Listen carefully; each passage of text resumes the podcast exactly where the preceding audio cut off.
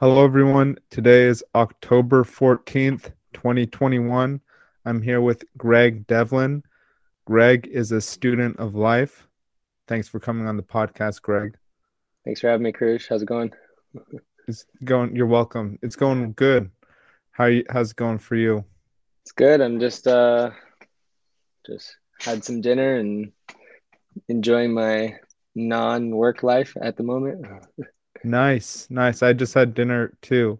It, how long have you been in your non-work life? Um, I would say like a week and a half, but I was working pretty minimally for the last, I don't know, five months or so. Okay, what happened five months ago?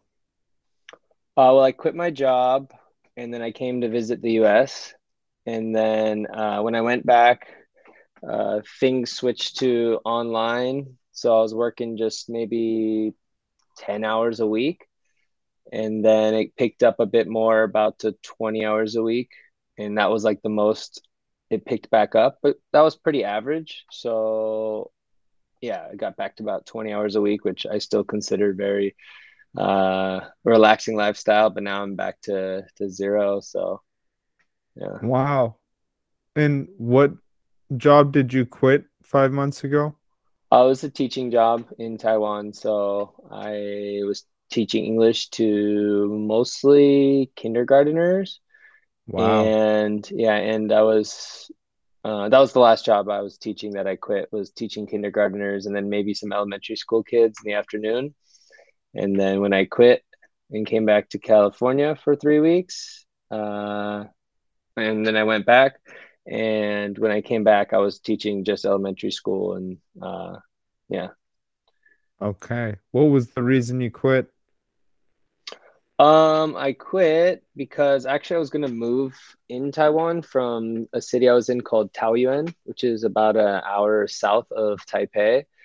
So I was going to start a life in Taipei, had a job lined up and everything. Uh, and then I realized I wanted to leave Taiwan in the next year. I think kind of some of the political stuff uh, kind of made me feel that I maybe I'd have to leave at any point. So I wasn't really ready to put a bunch of money down on the security deposit because Taipei is exponentially more expensive. Really, it's it's an expensive city.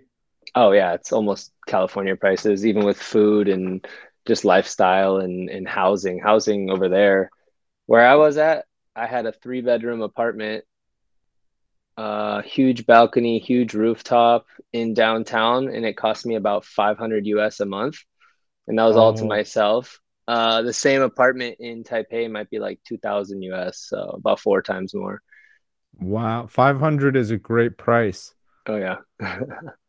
I had it all. I had a I had a room for like gaming and my computer. I had my bedroom. I had a, a room for mixing music and a huge living room, big kitchen, two balconies. Yeah, it was nice.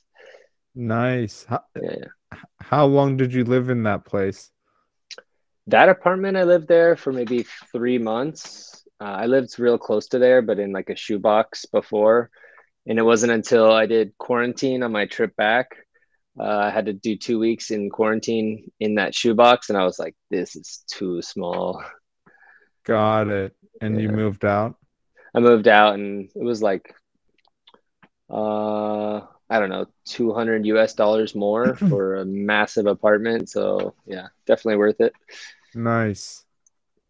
How was Tai I mean, how was teaching kindergartners? I mean, Tai Taiwanese kindergartners at that. Uh, you know, their base for English is really small, I would say. At least where I was at. I think in Taipei, the kids are really smart and really, uh, you know, they come from wealthier families, so they're just learning English, it seems, from such a young age. But where I was at, the kids' English was pretty poor. So with kindergarteners, you know, you just really got to have fun, play games. It's more of an exposure to a foreigner job where they're learning that there's people that aren't like them. Uh, but yeah, that job's great because you're just showered in unconditional love. uh, you walk on campus, and I taught half the school, and all my students would come to me, teacher Greg, and just like kind of cling to my leg and attack me. And even the other half of the school, I didn't know they they would scream my name. It was like you're a celebrity over there. That's awesome. Yeah. Wow. Yeah, but uh, like for the teaching part, it's it's not so. It doesn't feel so much like teaching. It seems more like just like daycare and playing with them and uh, but that's just for one. I taught a few different uh, schools when I was there, so it was I got a mix of it all really. Okay, what yeah. was the reason you ended up in Taiwan? Did you choose to go there? Yeah, I chose to go there. So basically, where I was at in my life in California, um, switching career paths a few times, and kind of moving back with my parents they're giving me timelines when I got to move out by uh, and find a, a, proper job. And I kind of hit that timeline where uh, I hated the job I was working. It just uh, wasn't meant for me. And so uh, I quit that. And then they're like, all right, well, it's kind of towards that time you got to move out. And I wasn't just going to take a job that uh, would pay the bills and get me out of the house because I don't think that would put me further in life. I think it would just be like a step even back. Yes. uh, and maybe I'd get comfortable working a job I didn't like. And then I don't know, it just didn't feel right for me. So I applied to like a million jobs, didn't really go anywhere uh, in terms of the job search. So then I thought, oh, because my brother had been teaching in Taiwan at that time for like five years. Oh, wow. And part of that was I never had the money or the free time to go visit him because, you know, it costs a thousand bucks for a flight probably. And to take time off for a few weeks, most jobs will be like, well, why don't you just quit and come back if we have space, you know? So uh, I ended up saying, oh, I can knock two birds out with one stone. I'll go go over there, spend some, spend some of my life with him, and then um, make some money and uh, have a job and be independent from my parents. Nice. And did you gain that independence? How'd you? Yeah, I mean, I was living on my own and, uh, you know, paying my own bills and uh, I paid off all my college debt while I was there. Nice. Congrats. Yeah, thank you. So I came back here with no debt and just kind of like a fresh, fresh life. I don't have any car payments or anything I really have to pay for. So my my thought was like, oh, I could be a bum if I wanted to. No one's looking for me for money. So no, not the life I want.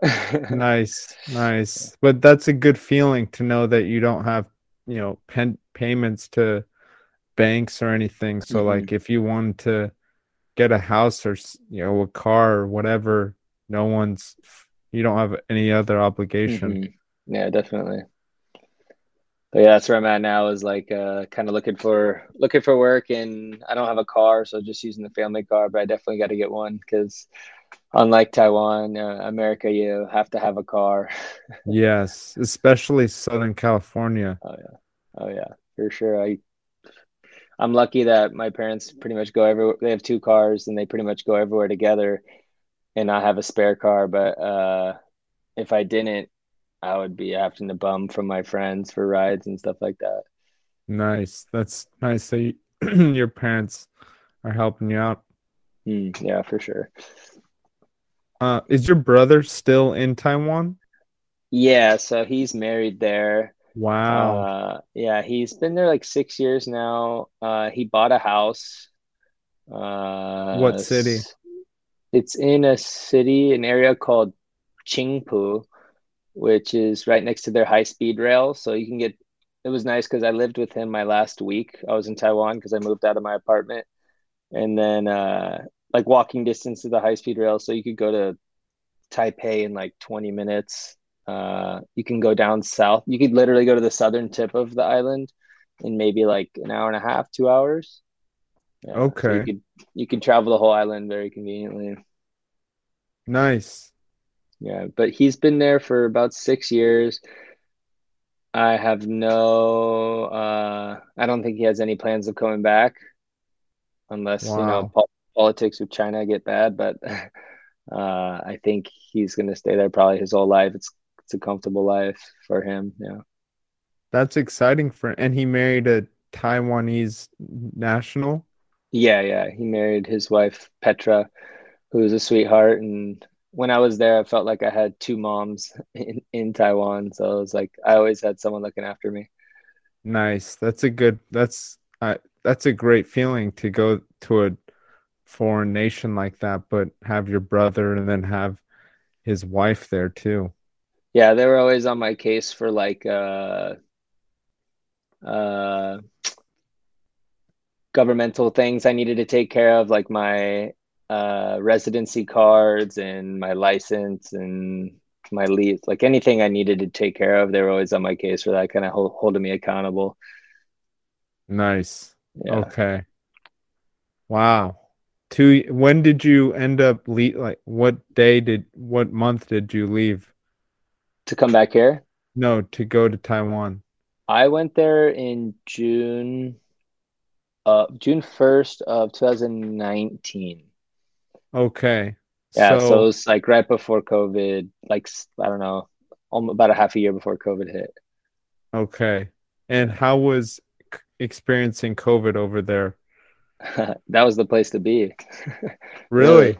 Yeah, COVID basically didn't get there. Um, I'm not exactly sure, but I think they had like a ba when SARS was going around, uh, they got hit pretty bad.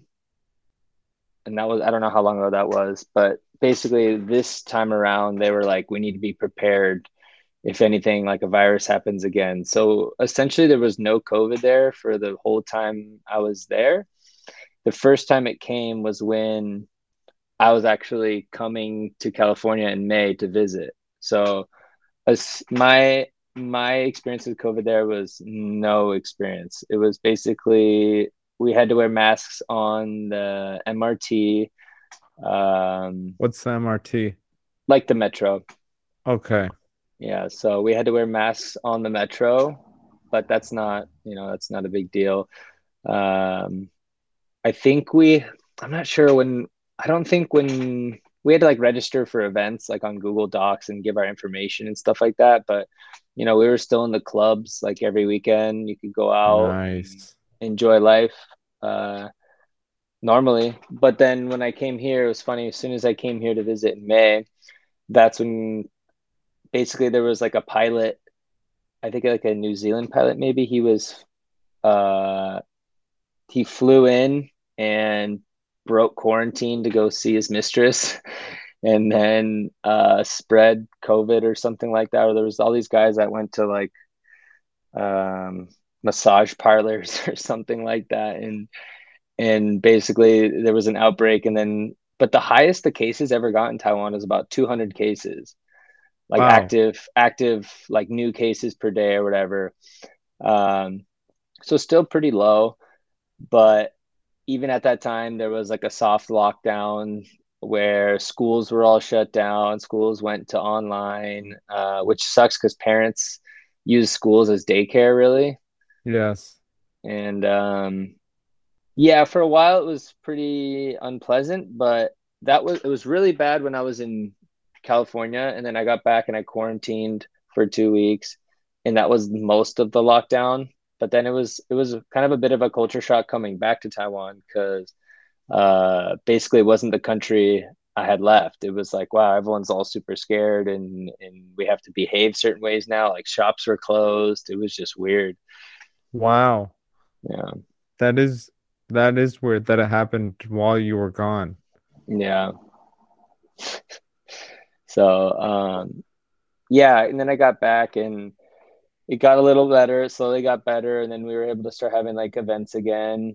And um but it was weird even when we got down to like zero cons- like zero cases for like two consecutive weeks or we'd have like one case pop up people were still like super strict about the rules and they're like uh, you know asian countries are super like let's listen to what the government tells us obey Yes. and you have to wear like a mask outside while riding a bike and i'm just like i i was really never rocking a mask outside and people were looking at me like i was crazy and Uh, but I didn't really care because I was like, this is stupid. There's like no COVID in this country. I'm going to use my brain and do what I think's right for me. Nice. And it's yeah. uh, that's a huge culture shock. I went to Thailand once and I didn't realize like Asian countries are super pro government, listen to the government, oh, follow yeah. the rules.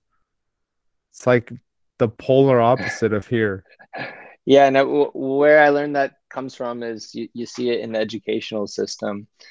Uh, when you're teaching the little kids, they're doing rote memorization and um, essentially copying exactly what you're telling them. Like, so they're not really doing much free thinking or creative stuff. So most people you get are growing up to be robots and workers, and then you know they just do whatever the government tells them. Like I remember one of the last one of the last classes I taught in Taiwan before coming back here because I was getting fed up with the whole copying and, and rote memorization. I was like, let's just take out a piece of paper. We're gonna draw draw some pictures today.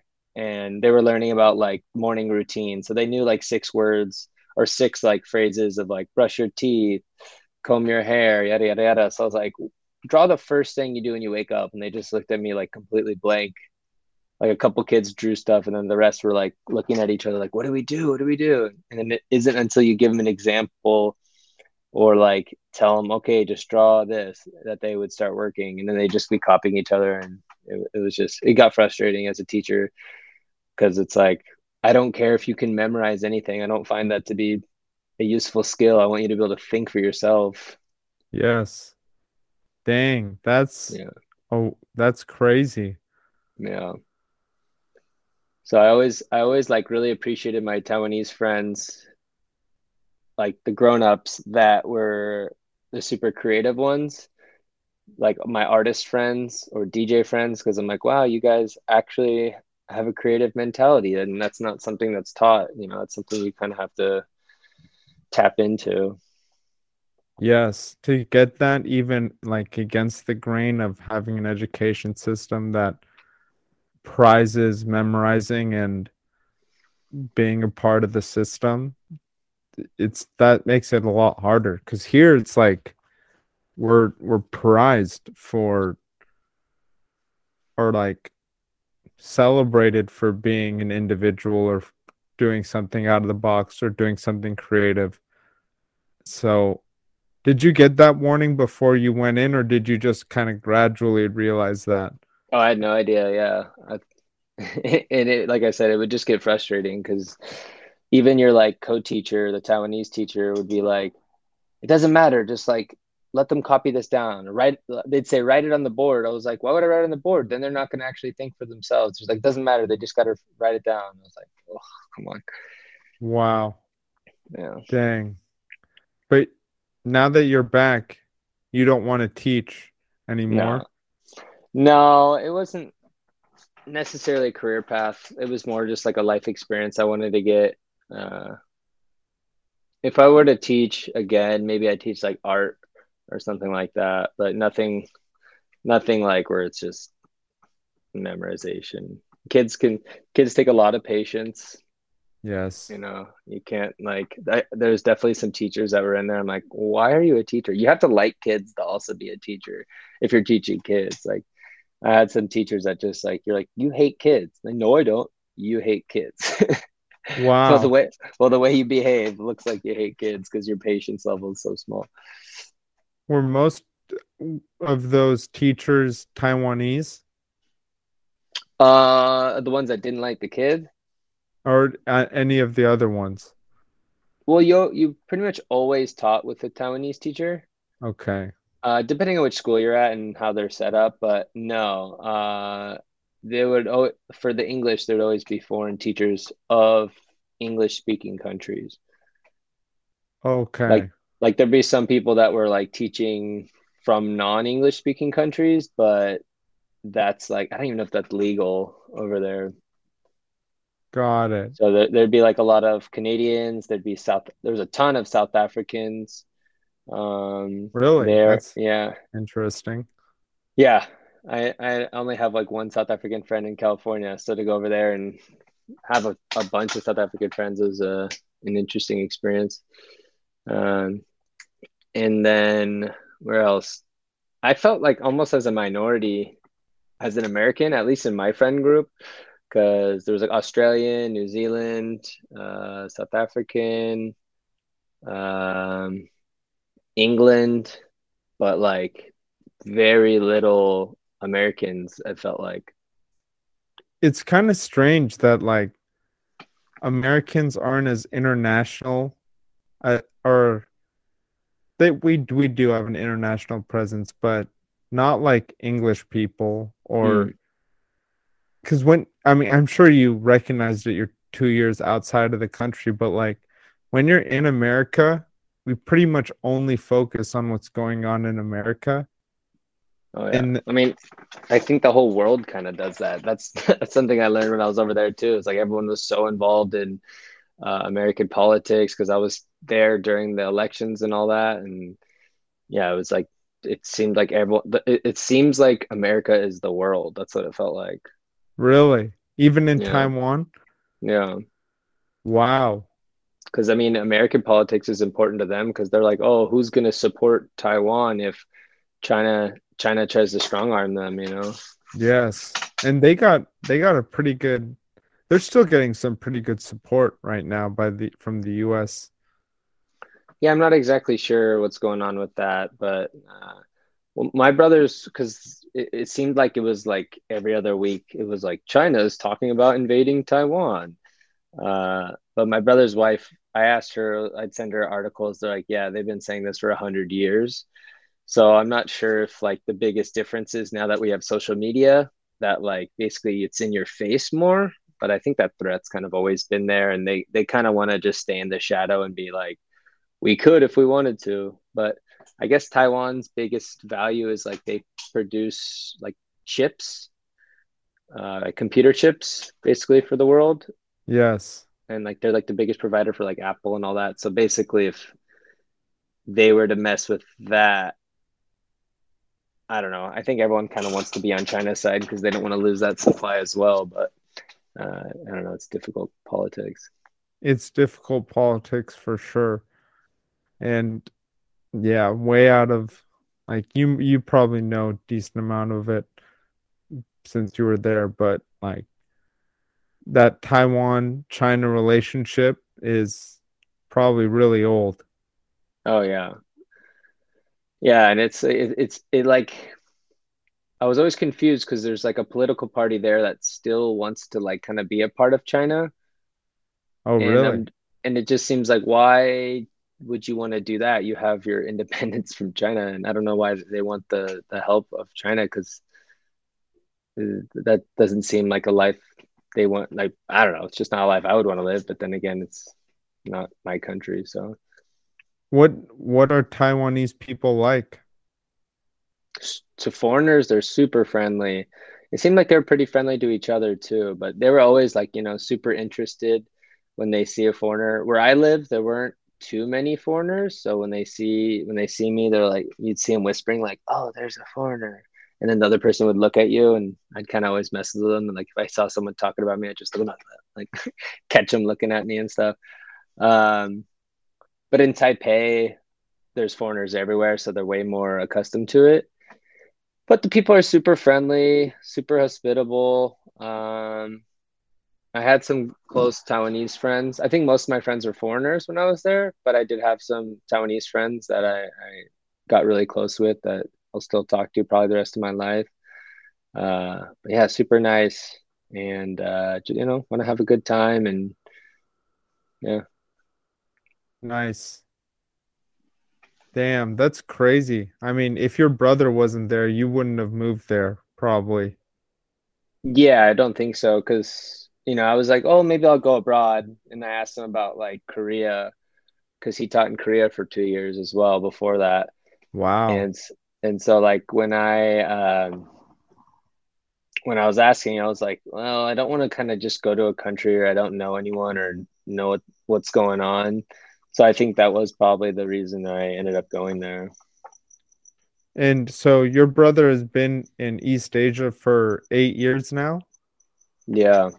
Yeah, Wow. so it's, yeah, that's what that's you know that's kind of why I had to go out there because it's like it seemed like he had been out of my life for so long. You know, you can only FaceTime and text so much before you're like, all right, well, I guess I'll see you every four years.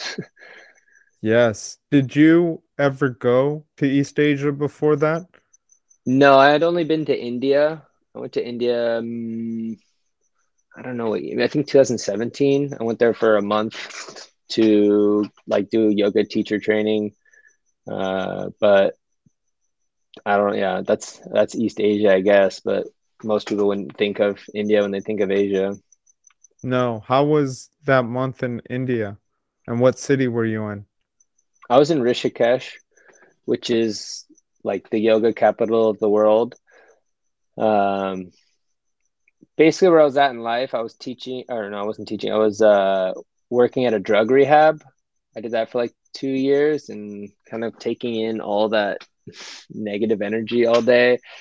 Yes. Uh, if you're not dealing with that properly, it kind of gets to you. And I got to the point where I was like, I can't do this any longer. So I quit. I quit my job and basically used that month as a retreat. I wasn't too serious about the actual certification or like the about using the teaching for my future, but it was more like, oh, I can have a place to stay for a month and uh, have yoga classes, whatever, five times a day, or I don't even know how many times we did it, but uh, that was great. Um, uh, it was really hot. I met a lot of cool people. The Indian people are like, you know, they're some of the poorest people with the richest hearts. Like there was one shop owner, we'd go to his place every day, he'd give us tea, and he didn't want us to buy anything. He's like, I just want you guys to hang out. And he's like, next time you come to India, you know, you stay with. They they truly mean it. They're like, next time you come, you're staying with me. Don't get a hotel. There was even like an Indian guy in Taiwan who had the the local Indian restaurant, and every time I'd walk by, he's like, "Come in." He would just feed me for free. It was they're just like Really? such yeah, such nice people. Wow. Yeah. That's did you was the retreat mostly with Indian people or were you with Uh, the people leading it were all Indian, uh, but the students, I think there was there were probably like 30 students in my class, and there was like four guys and a bunch of girls, which was always nice. Um, Yes. but no, they were from all over the world. So now, like on my Facebook or Instagram, I have uh, like contacts all around the world that I'm, you know, I still talk to. So That's awesome. yeah. Damn. One month, quit your job and then one month in India. One month in India. Yeah. Then I came back and was, you know, still not like, okay, I don't know. I think since I graduated, I've been like, what do I want to do that doesn't suck so bad uh, and pay and pays well? That's that's been probably my biggest struggle in life.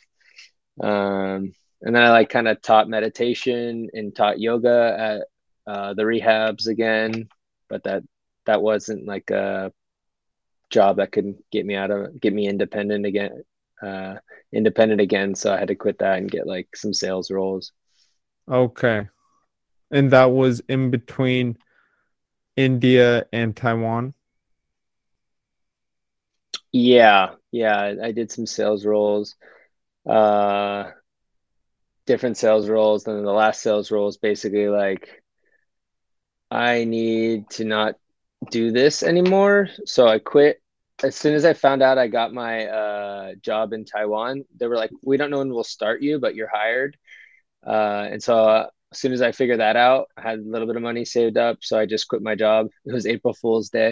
I went in there, was like, I know it's April Fool's Day, but I quit. They're like, yeah, we saw this coming. Uh, and then I had basically right before Taiwan, I had about two months. And for those two months, I had a friend that had a vegan food vending business. So we would just travel from music festival to music festival uh, like in his RV and just sell vegan food at, at festivals. And that was like, oof, that was like the best time of my life. So fun. Really? Yeah, just because What? it's like you, you have really healthy, yummy food.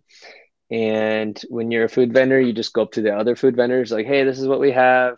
Do you want to trade for what you have?" It's like, "Yeah, sure." And you just, you know, when you're in food service, uh, there's something about it. You just like makes all these people that are like little grumpy happy, and then you know you're just like dancing and making food, and you go to all these festivals for free. And I just my my tribe just got bigger and bigger and bigger. It was super fun. That sounds awesome. Yeah. Sean actually told me that he saw you at a festival in Santa it, Barbara. Yeah, that was uh what was that one? Lucidity. Yeah, it yes. was like the funniest thing ever. So I was working for the I wasn't working for my friend at that one because he didn't get into that festival. But my my other friend was basically like, "Hey, Lucidity's still looking for um it's still looking for volunteers. And so I volunteer for them and they're basically giving us the lowdown. They're like, hey, so guys, we're going to take you on a, a big truck up the hill so you guys can work parking. And I just like, I think I just hear like behind me is like Greg Devlin. And I looked back and I saw Sean and I, I literally like Sean fell off the face of the earth. Like I hadn't seen him in maybe five years and he didn't keep in contact with anyone. I think he had to just take care of himself and just like kind of dip. So I hadn't seen him in so long, and I, you know, I love Sean. I just went, ah! I screamed as loud as I can for like 30 seconds, and he was just like, "Oh my god!" Gave him the biggest hug and got to hang out with him for the rest of the weekend. It's funny because I think he went by himself, and he just like showed up kind of after the festival started. So he just picked a, a camping spot like that was already with full of people and like he met all the people that he was surrounded by and those people were also my friends from like some event i went to in la so it was just like super weird that he had found that spot with like my friends already oh nice yeah. so then when you met up then it was easy mm, for them yeah. to connect. Mm, yeah. Damn. Yeah. Was but that wasn't with your friend with the vegan no no no vegan food truck? What yeah, were you guys selling? Uh, they're called Buddha bowls. Basically, it was like a um, it had a grain base of like quinoa, rice, some other grain, and then it had like beans in that base. And then on top, it was just a, like a bunch of shredded veggies together, and this like Buddha sauce that was super good, and like roasted walnuts on top. And dude, I've eaten uh, this. Yeah, at Lightning in a Bottle. Yeah, we were there. Did we were there? Uh, the one in Bakersfield. Bakersfield? No. Yeah, that was 2019. But I, I'm sure he was at that one too. They're called Bite Bowls. Okay, and they're massive. Yeah, it's a pretty big, pretty big operation. For like festival truck food, I just remember this like massive thing of grain and sauce yeah. and veggies and just being like look how much more food veganism can feed yeah for like $15 than if you were to a get hot meat. dog or yeah if you get a hot dog it's like a quarter of the amount of f- calories yeah and it felt good like giving people proper nutrition at yes. festivals because a lot of the time people are not getting much sleep you know taking drugs and so for us to be like hey I don't know if you're vegan or not, but this is going to give you the energy you need to keep dancing for eight hours at a time. Yes. Yes. Some clean energy in a mm. place where, you know, they might not be doing such clean things. yeah. The only I'd say the only downside to it is there's a lot of fiber in that food. there oh yeah. You have to be careful. Yeah. Oh man. Jeez. Yeah not you don't want to use festival porta potties if you don't have to no no but then i mean you uh, you have to eventually I mean, oh yeah i call a, those the i call those the portal potties the portal potties yeah what do you mean like i don't know if you're taking some psychedelic or something and you go in there you're like i feel like you feel like you're in there for like two oh, hours in, in a different world got it got it yeah. portal potties yeah those are so much fun festivals. Yeah, so actually, uh, we went to Lightning in a Bottle. It was May, and I left June like first. So like May, the mid of May, we went to Lightning in a Bottle. I was out of my house for 18 days straight. It was like went to this camping and set up and tear down takes like a couple days before and after. So I went to Lightning in a Bottle. Uh, we tore down, hit up downtown LA to like, there's this like farmers market that I don't think most people know about this, but you can go buy like bulk vegetables for like pennies. Like it's so cheap. And that's what like vendors and restaurants do. It, and it just blew my mind. I was like, how are people starving? Like they're, they're going to go buy McDonald's for 10 bucks, but you could buy like 10 bucks worth of veggies and it's so much food. So Which we part of up. LA was that? You know, I'm not exactly sure. I'd have to ask my friend if you're interested, but uh yeah, it was it was like I don't know, four three years ago. But yeah, so we loaded up the RV with a ton of vegetables and everything we needed for the next festival, and then we drove straight to EDC. Wow. Uh, yeah, and then we did EDC. EDC was like one of the more one of the first like more non-conscious festivals that we were doing, but it was like a good paid gig for him, so we ended up doing it and EDC was super fun for me. Uh, and that was the week before I went to Taiwan, so wow. it was What a a good way send, to- send off. Yeah. The the only heartbreaking part about it was like, especially with Lib, like the crew we had at Lib, um, that was like the first time I felt like I had found my my family, my tribe. And then it was like, oh, this is everything you've been looking for since you've been here. All right, well, see you later. Good luck. Yes. Uh, Damn. yeah. That's kind of a sad Is that. I mean, yeah, I'll, I'll get into how Taiwan left too. It's like it just seems that how it goes, and but it's funny because when I came back, uh, my friend called me what two nights ago, and he's like, "We need two more people for EDC this year." Oh, that's in so, like next weekend, isn't it? yeah, so I'm flying out on Monday, and I'm gonna go work work EDC with a with another group. This one will be more of like a working paid gig than before. It was like more of a work trade. This one will be more of a, a paid gig. So, but I'm I'm you know I'm just stoked to get out of the parents' house for a week Yes. and get back into the music festivals because that's like I feel like that's it's just so much fun. It's so much fun. I mean, Yeah. we're gonna get older, but I just don't see us not going to music festivals. Absolutely. Yeah. It- In What- Taiwan, like my my group of friends were all like DJs and uh just the mu music scene was really where I found my my group of friends. And you know, we had people over 40 still going hard with us. So Really, that's awesome. yeah, yeah. How is the music and nightclub scene in Taiwan? Yeah, so I was more into the underground scene. Oh wow. There was uh some big some big like EDM clubs and stuff, which I would love to go to. You know, there's always like beautiful girls, there's fun pop like pop culture music going on, and it's like it's super fun. They like I said, they treat foreigners super well. They're super interested. They're like, yeah, let's go. Uh, but my group of friends never were into that, so I never really got the experience at those like big kind of like I don't know what you'd imagine a club would be like, like bottle service and like uh, EDM kind of clubs. But the clubs I went to were like uh, um, the underground scene, so it was like techno, house, deep house Nice. uh, stuff like that. Stuff I like to listen to more. But there was like mainly two clubs. Uh, one was called Pawn Shop, and one was called B1. Uh, but yeah, it was super fun. We'd stay there, and we'd be like B1 is on the f- on, underneath the first floor, so you'd walk downstairs.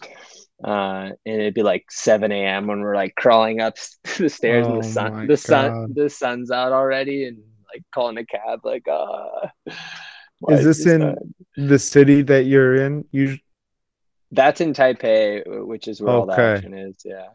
all so all the actions in Taipei. Yeah, yeah. I mean, the action worth going to. Where I lived was kind of like a, I don't know, like there's like more gangsters in that area, and Oh wow. uh, it's funny because my one apartment I lived in, basically my back window. Fi- when I did my tour, I was like, "Oh look, um, I'm my I have no view. It's facing the building next to me." I was like, "I guess that'll be good because there'll be no sound, like no uh, traffic noises." And there was a nightclub literally in that alleyway, so it was like every night I'd be asleep, I'd wake up at maybe like I think it was 3 a.m. and I would just hear people screaming, like drunk girls and, and people getting in fights and the cops coming. And that was like every night. Every night, like even weekday nights? It sucked, yeah. Dang. wow. Yeah. In the alley? This club was not even in the building? It was, no. So it was, it was like the alleyway basically the alleyway went like this, and then there was a street right here, and it was right on the corner. Okay. But like Got I said, it. that area that area was kind of more gangster, and gangsters in Taiwan are not like dangerous. They're not like, oh, I'm scared of this person. Like I think they do like more gambling stuff. So if you owe them money, then they might uh, be more aggressive. But uh, for the most part, they're you know they're pretty friendly people as well but like the cops would come and they know this is like a probably a gangster run club so they would like the cops wouldn't do anything. They'd sit there for like an hour trying to get these people to stop fighting and they're just yelling at each other. I'm like i'm at the point where i'm like would y'all start punching each other in the face so this can end? Yes. Oh, but they're wow. they literally literally just screamed at each other for hours on end like bloody mary and i'm like oh my god i'm gonna go down there and start whooping some ass. You guys be quiet Dude, wow. Yeah. That's dude, that's the type of stuff that does not go down here. Unless maybe LA. But I mean, you always get bar fights. That's that's kind of something that always goes down, but that's yeah. true. But you don't get like the 3 a.m., 7 Oh no, because because bars end at two. You know. Yes. You might have to deal with a little BS, but the but the cops here, like you're afraid of cops. Yes. In Taiwan, like it was it was something I had to get used to in town because it was like I'd be like driving my scooter, walking on the street, and I'd see a cop, and my first reaction would be like, you know, fuck the police.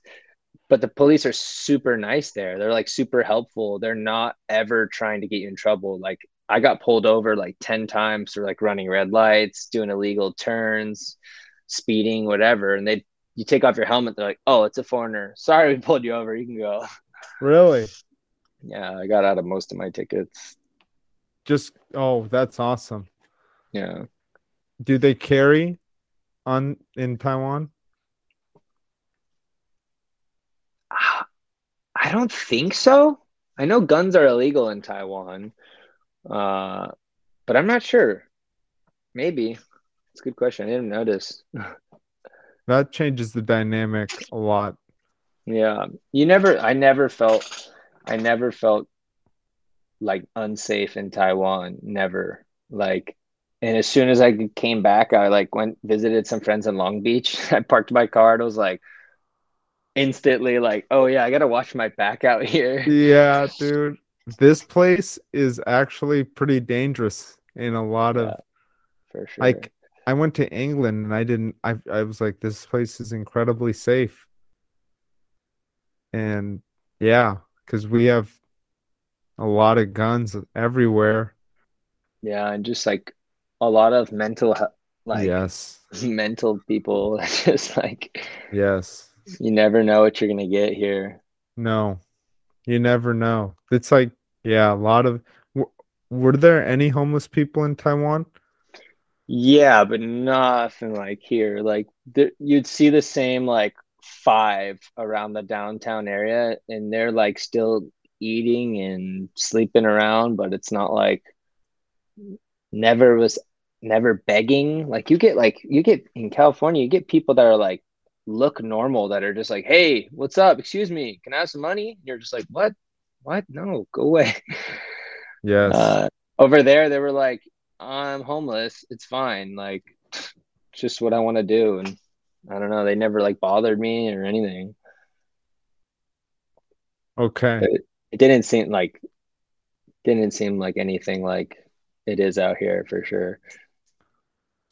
It's kind of crazy out here. The amount of homelessness? Yeah. Yeah.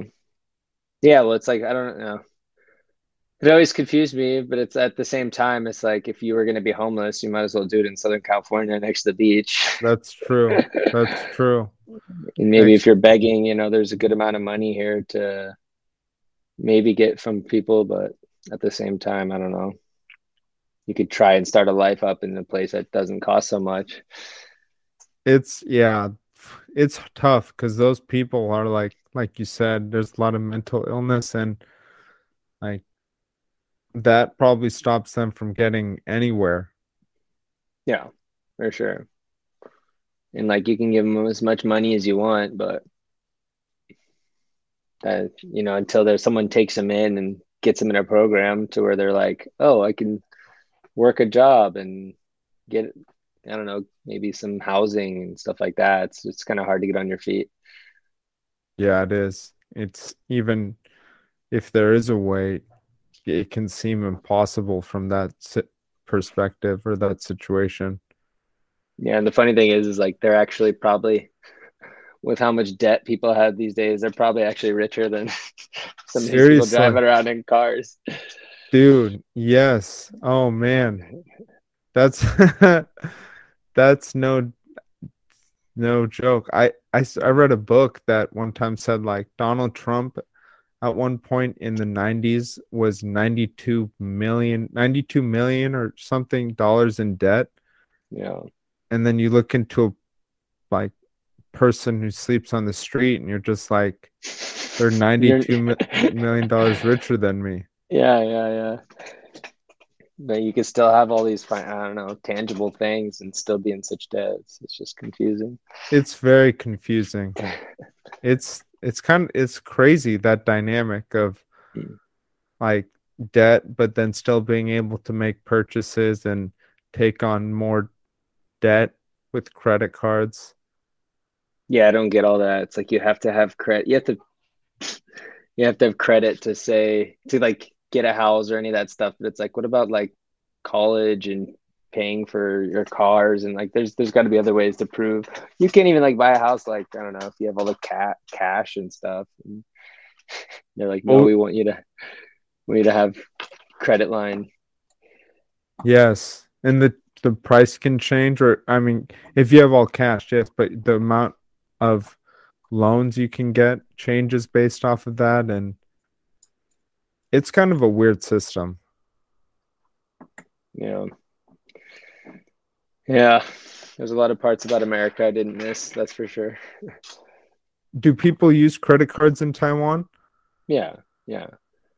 Uh, but I didn't know too many people like in crippling debt from like shopping and stuff like that. I don't know. Here they're like, you want to go buy McDonald's? Like, would you like the McDonald's card? You'll get you'll get five hundred dollars cash on your card if you buy it. You know, it's like what?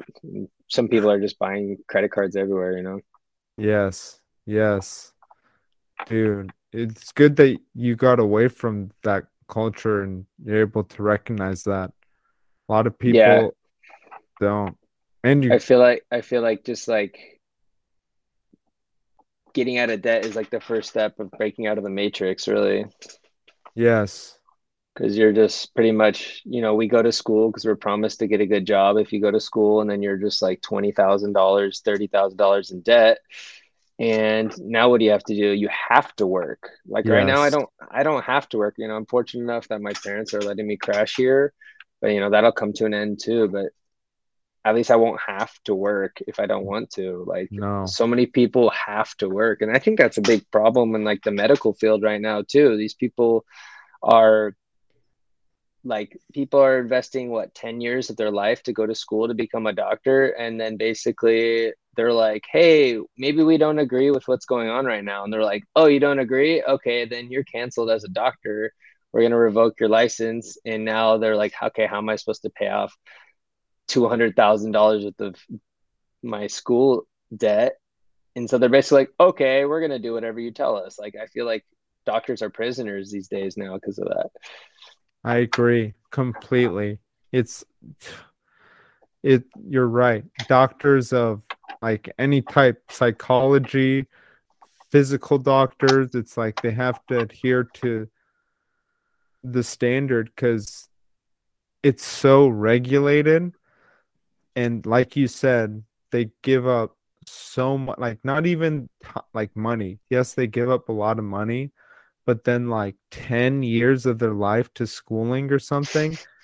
And it's like when you give up that 10 years, it's like you're not going to risk anything after that. Yeah.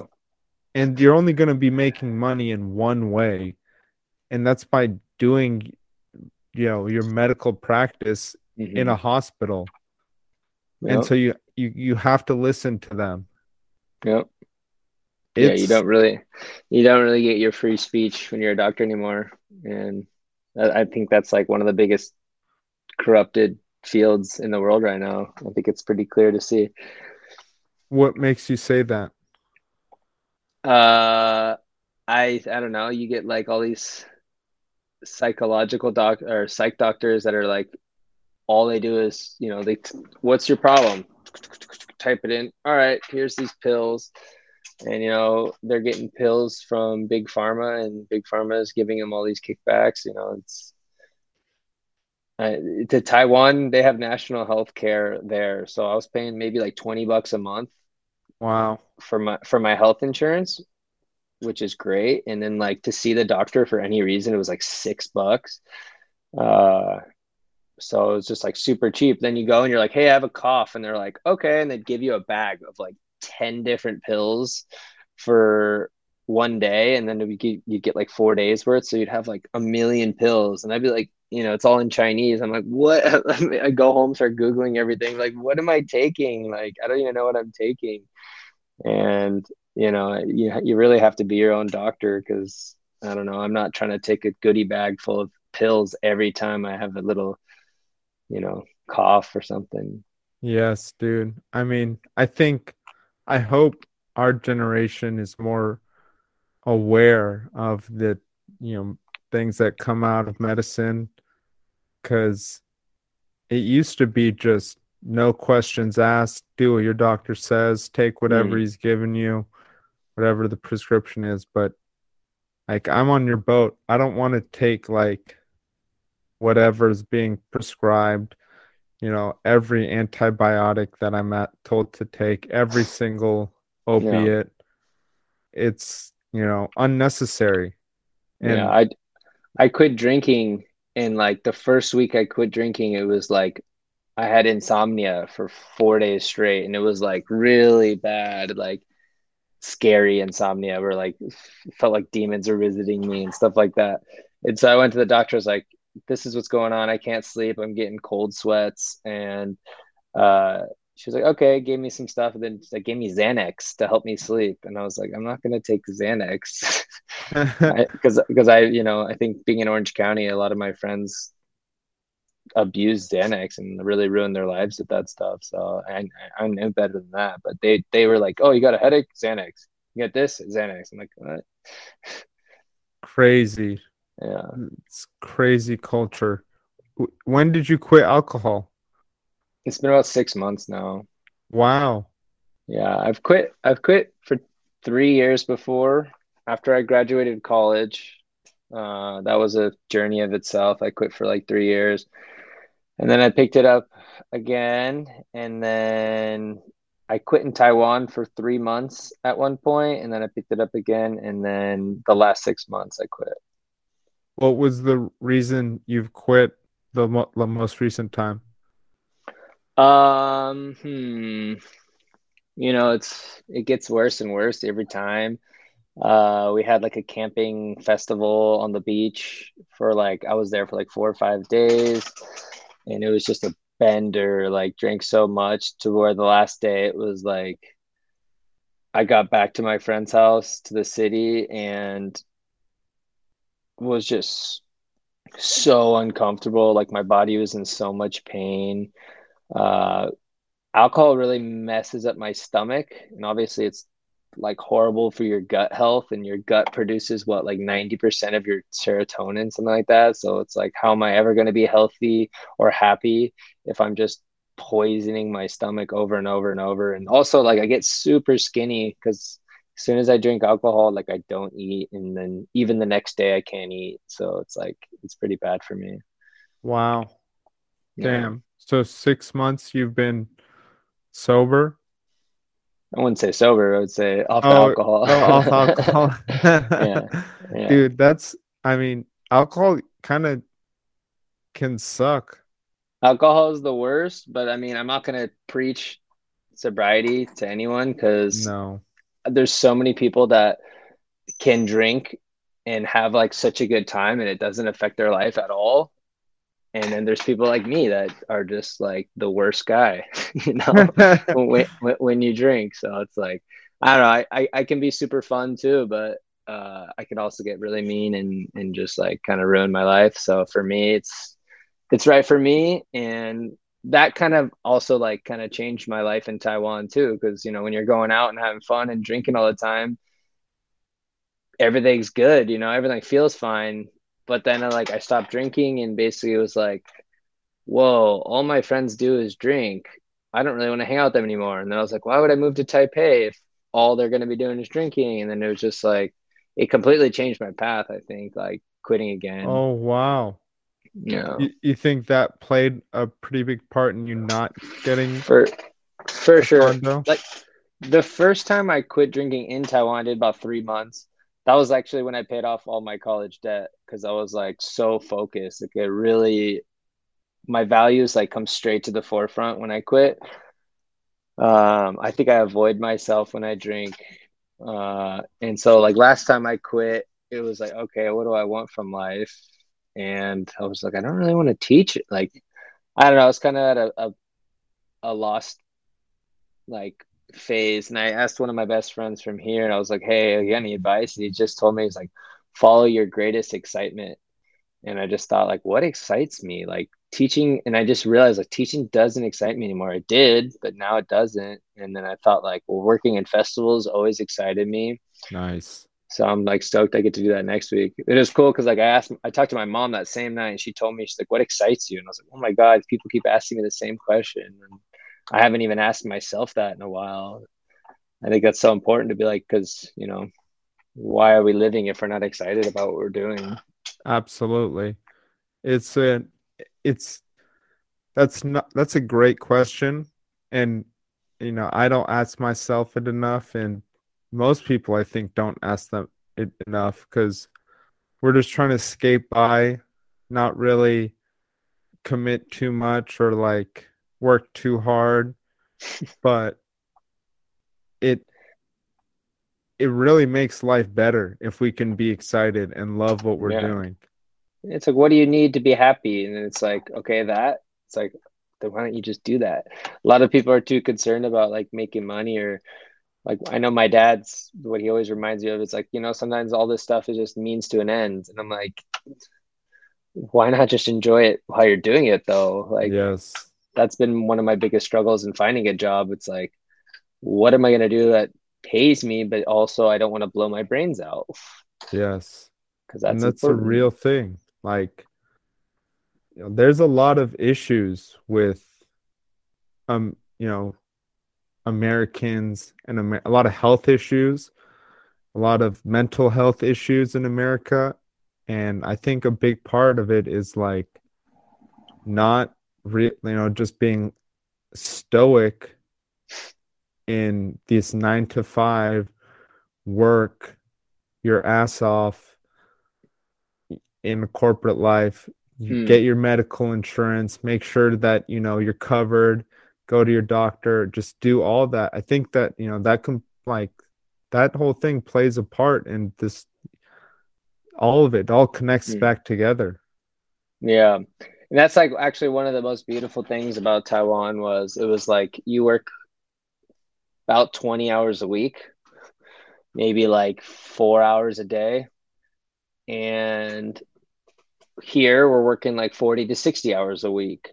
So if you don't believe that you should be working your whole life in terms of like wake up, go to work, maybe after work go to the gym and then go to sleep, you know, that's not the life for you. Like it's such a great opportunity. Like especially i think it's like a creator's paradise like if you're a musician or an artist or whatever you want to do it's such a beautiful place to be because it's like okay go teach you still have more money to save like the lifestyle there is so cheap so you're like saving money your apartment can be huge and and nice and still save money and then it's like but really where you're getting rich is in your time and if you yes. want to start a business, if you want to day trade, you want to do crypto, whatever you want to do, like it's a great place to be because you're not spending your whole waking day at work. And I think it's really important. Eight hours is really long to be in an office. Five Yeah. days a week is t- a lot of days out of the week. And Yeah. you know, I Most people from- are scraping by with that. Yes. Yes. It's not like we're experiencing a lot of freedom. We're like scared to lose these, you know, opportunities that like really keep us hold us back significantly. No, it's, it's not life. No, it's not. It's not an enjoyable life. I'm glad like you know, you you, you got to experience that 4 hours work life. I th- you know, work from home helps a lot too cuz now the commute is taken out Hmm. and like I used to have to come home to make dinner and now I can make like lunch on a break instead and just Hmm. save some time in the evening. But it's real. Like the 9 to 5 struggle and like mental health and physical health and trying to balance that all out. We need to get somewhere. And Yeah, the stop- work work life balance is huge. it's huge and stop like you know championing overworking if that makes sense Yeah, like oh, I'm a I'm a baller. I grind so hard. I work four jobs. It's like that's cool if you like doing what you work. yes Like that's super cool. But if you're like I go to work and I hate it all, like that's just not a life for me at least. no and even But then again, there's like a lot of there's a lot of people that like the means to an end thing is like really real for them. It doesn't bother them that much. Like I have a lot of friends from college that are like buying houses now and driving nice cars and their job to them they're like it's whatever it just pays the bills. Like they don't care that much. Then there's people like me who are like i can't live like this. Like i'll go nuts. Like Yes. and there's a lot of people like that or that are like awake enough to realize like this isn't life. I can't live like this. Yes. What so what do you think you want out of life moving forward what do i want uh my dream job is stay at home dad nice you have to Yeah, I- find a good good wife For sure. Well, uh, the dream is is like because I think nowadays with like roles reversing, like women can be bosses and women have that drive to be like, "Fuck, I don't need no man. I'm gonna be the boss." I'm like, "All right, for sure, do that." And like, but these women still want to have kids, but they don't have the time to raise them. You know, then you need a man like me who's like, "Yeah, I want to do this," and because I love kids and also i want to be there every step of the way to watch my kid grow up and be able to shape them uh, into the man and women they'll become but then again it's like i'll also have that freedom and like stress like like stress free uh, time to like also work on whatever creative projects i'm doing. Like i want to be a creator. I don't know what it is but like i need that time. Like if i'm working nine to five then you come home and you have to cook and like do all this stuff it's not realistic. But no. you know if you're taking care of the kids you know send them to school and i'm like oh cool. Now i got six hours to work on whatever my business work on my art work on my music like whatever it is.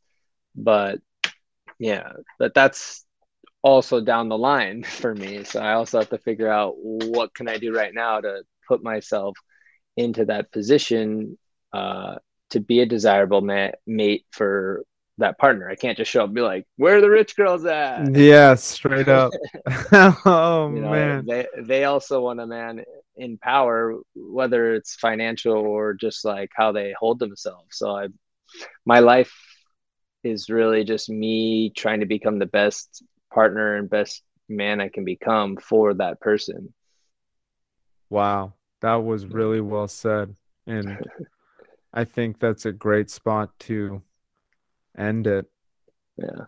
Greg, do you have any last words that you'd like to say for the audience? No, I think uh, do what excites you and don't do it just because that's what everyone else is doing. Nice. Thanks for coming on the podcast, Greg. Thanks for having me, Chris. Talk to you soon. Talk to you soon. Take Bye. care. Bye.